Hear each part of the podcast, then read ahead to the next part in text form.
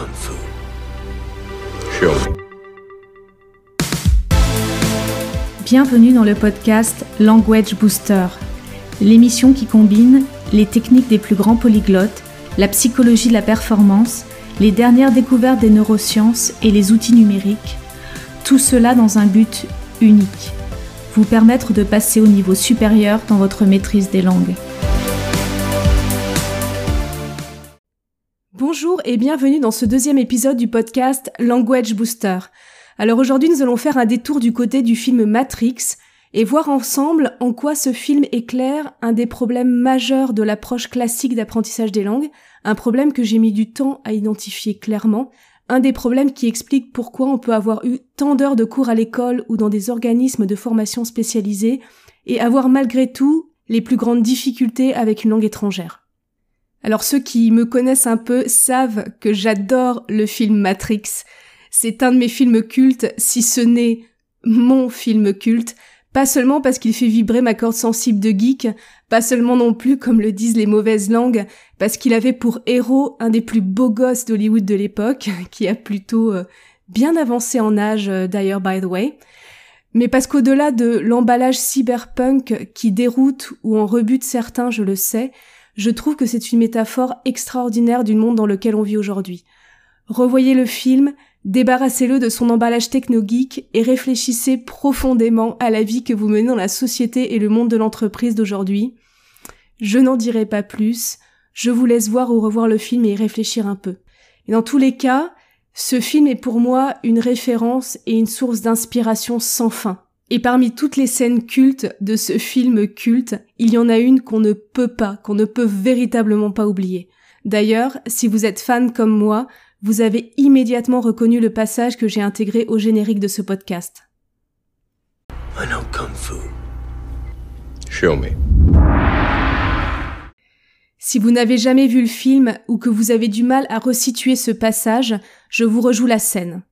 Néo a pris la pilule rouge et non la bleue. Cette pilule rouge qui lui permet de quitter la matrice. La matrice, c'est ce monde virtuel dans lequel les êtres humains sont gardés sous contrôle, endormis, inconscients de leur sort, asservis par un système auquel ils sont connectés physiquement, qui les vampirise et se nourrit de leur énergie.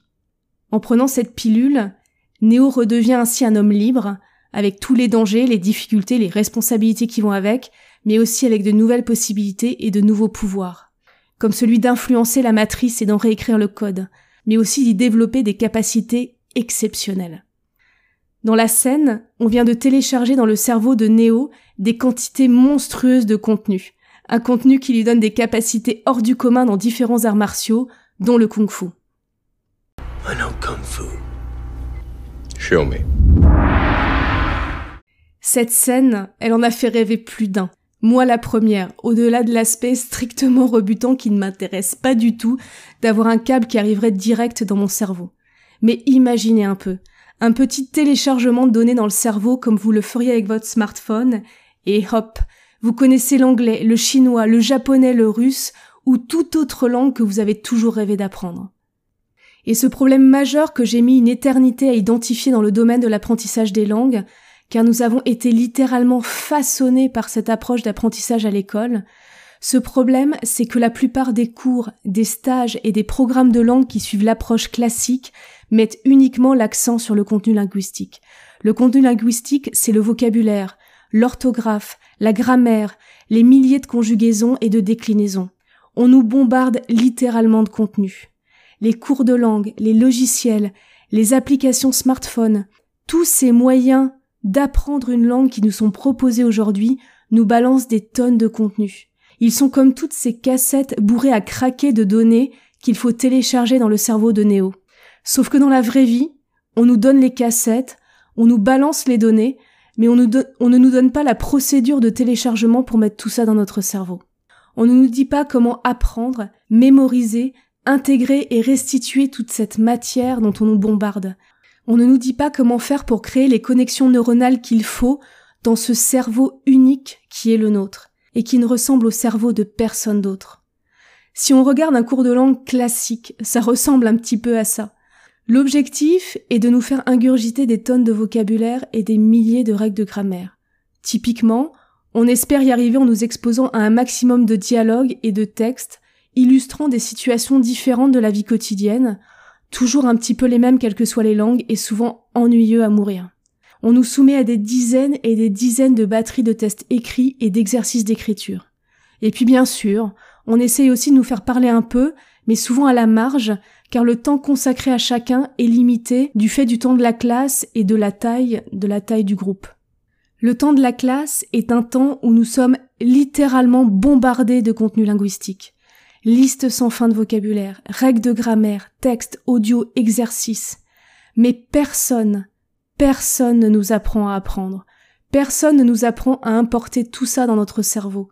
Comment faire pour stocker toutes ces nouvelles informations de façon optimale, dans la durée, et pour qu'elles soient facilement accessibles et opérationnelles quand on en a besoin? Et c'est vrai que pendant très longtemps, la seule occasion d'être confronté à une langue étrangère, si on n'y était pas naturellement exposé dans sa vie de tous les jours, c'était le cours de langue.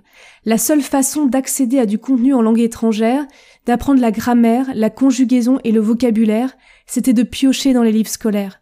Être exposé à du contenu linguistique pendant le temps de la classe, c'était déjà énorme. Mais aujourd'hui, au XXIe siècle, la situation elle a complètement changé. L'accès au contenu en langue étrangère n'est absolument plus un problème.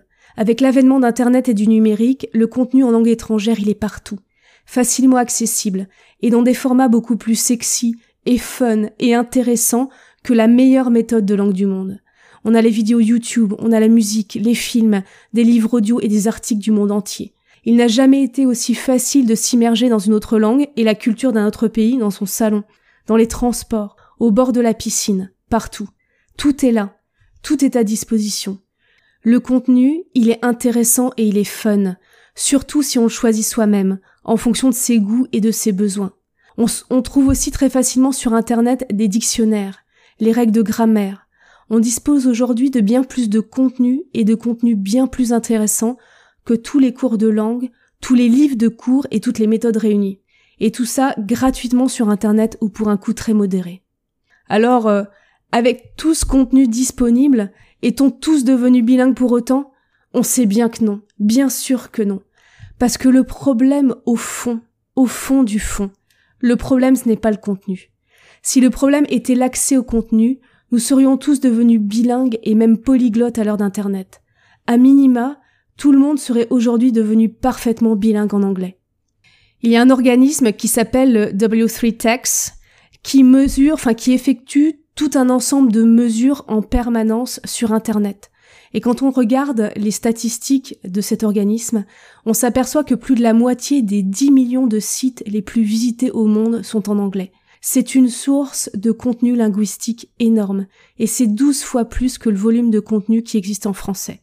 Et malgré tout, je pense qu'on peut affirmer avec certitude qu'on est assez loin du point où nous serions tous devenus bilingues en anglais aujourd'hui en France. Il y a une étude passionnante qui sort chaque année au mois d'octobre. Il s'agit de l'EF-EPI. EF ou IF, c'est pour Education First, et EPI, c'est pour English Proficiency Index.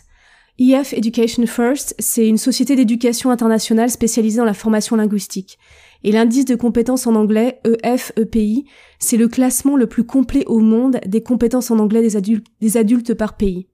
Chaque année, il y a des centaines de milliers de personnes qui passent le test en ligne gratuit présent sur leur site et les résultats de ce test permettent d'alimenter le classement. Le 30 octobre dernier est paru la huitième édition de ce classement EFEPI.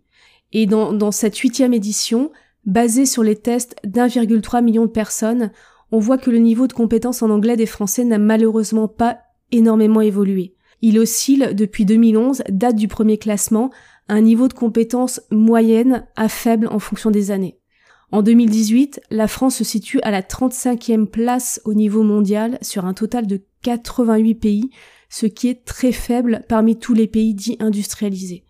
La France, elle est dernière en Europe et son niveau de compétence reste désespérément au niveau moyen.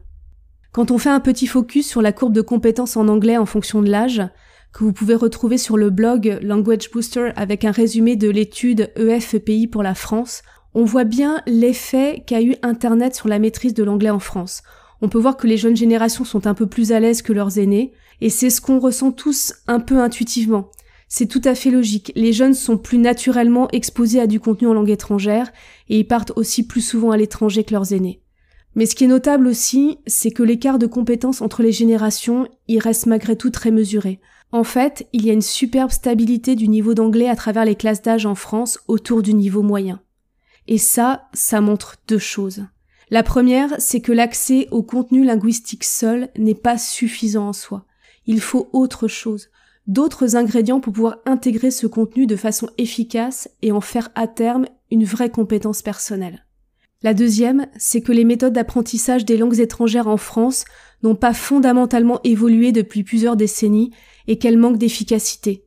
Pas parce qu'elles sont mauvaises en soi. Il n'y a absolument aucun mal à être exposé à du contenu linguistique, mais parce qu'elles sont profondément, profondément, profondément incomplètes.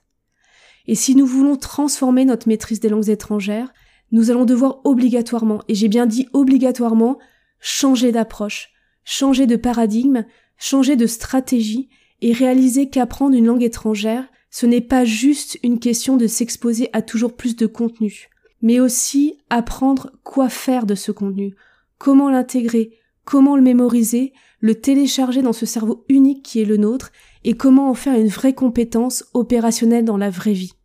Il va nous falloir apprendre à apprendre une langue étrangère de façon plus efficace, plus fun, mais aussi plus durable que ce que nous avons fait à l'école. C'est tout l'objectif de Language Booster.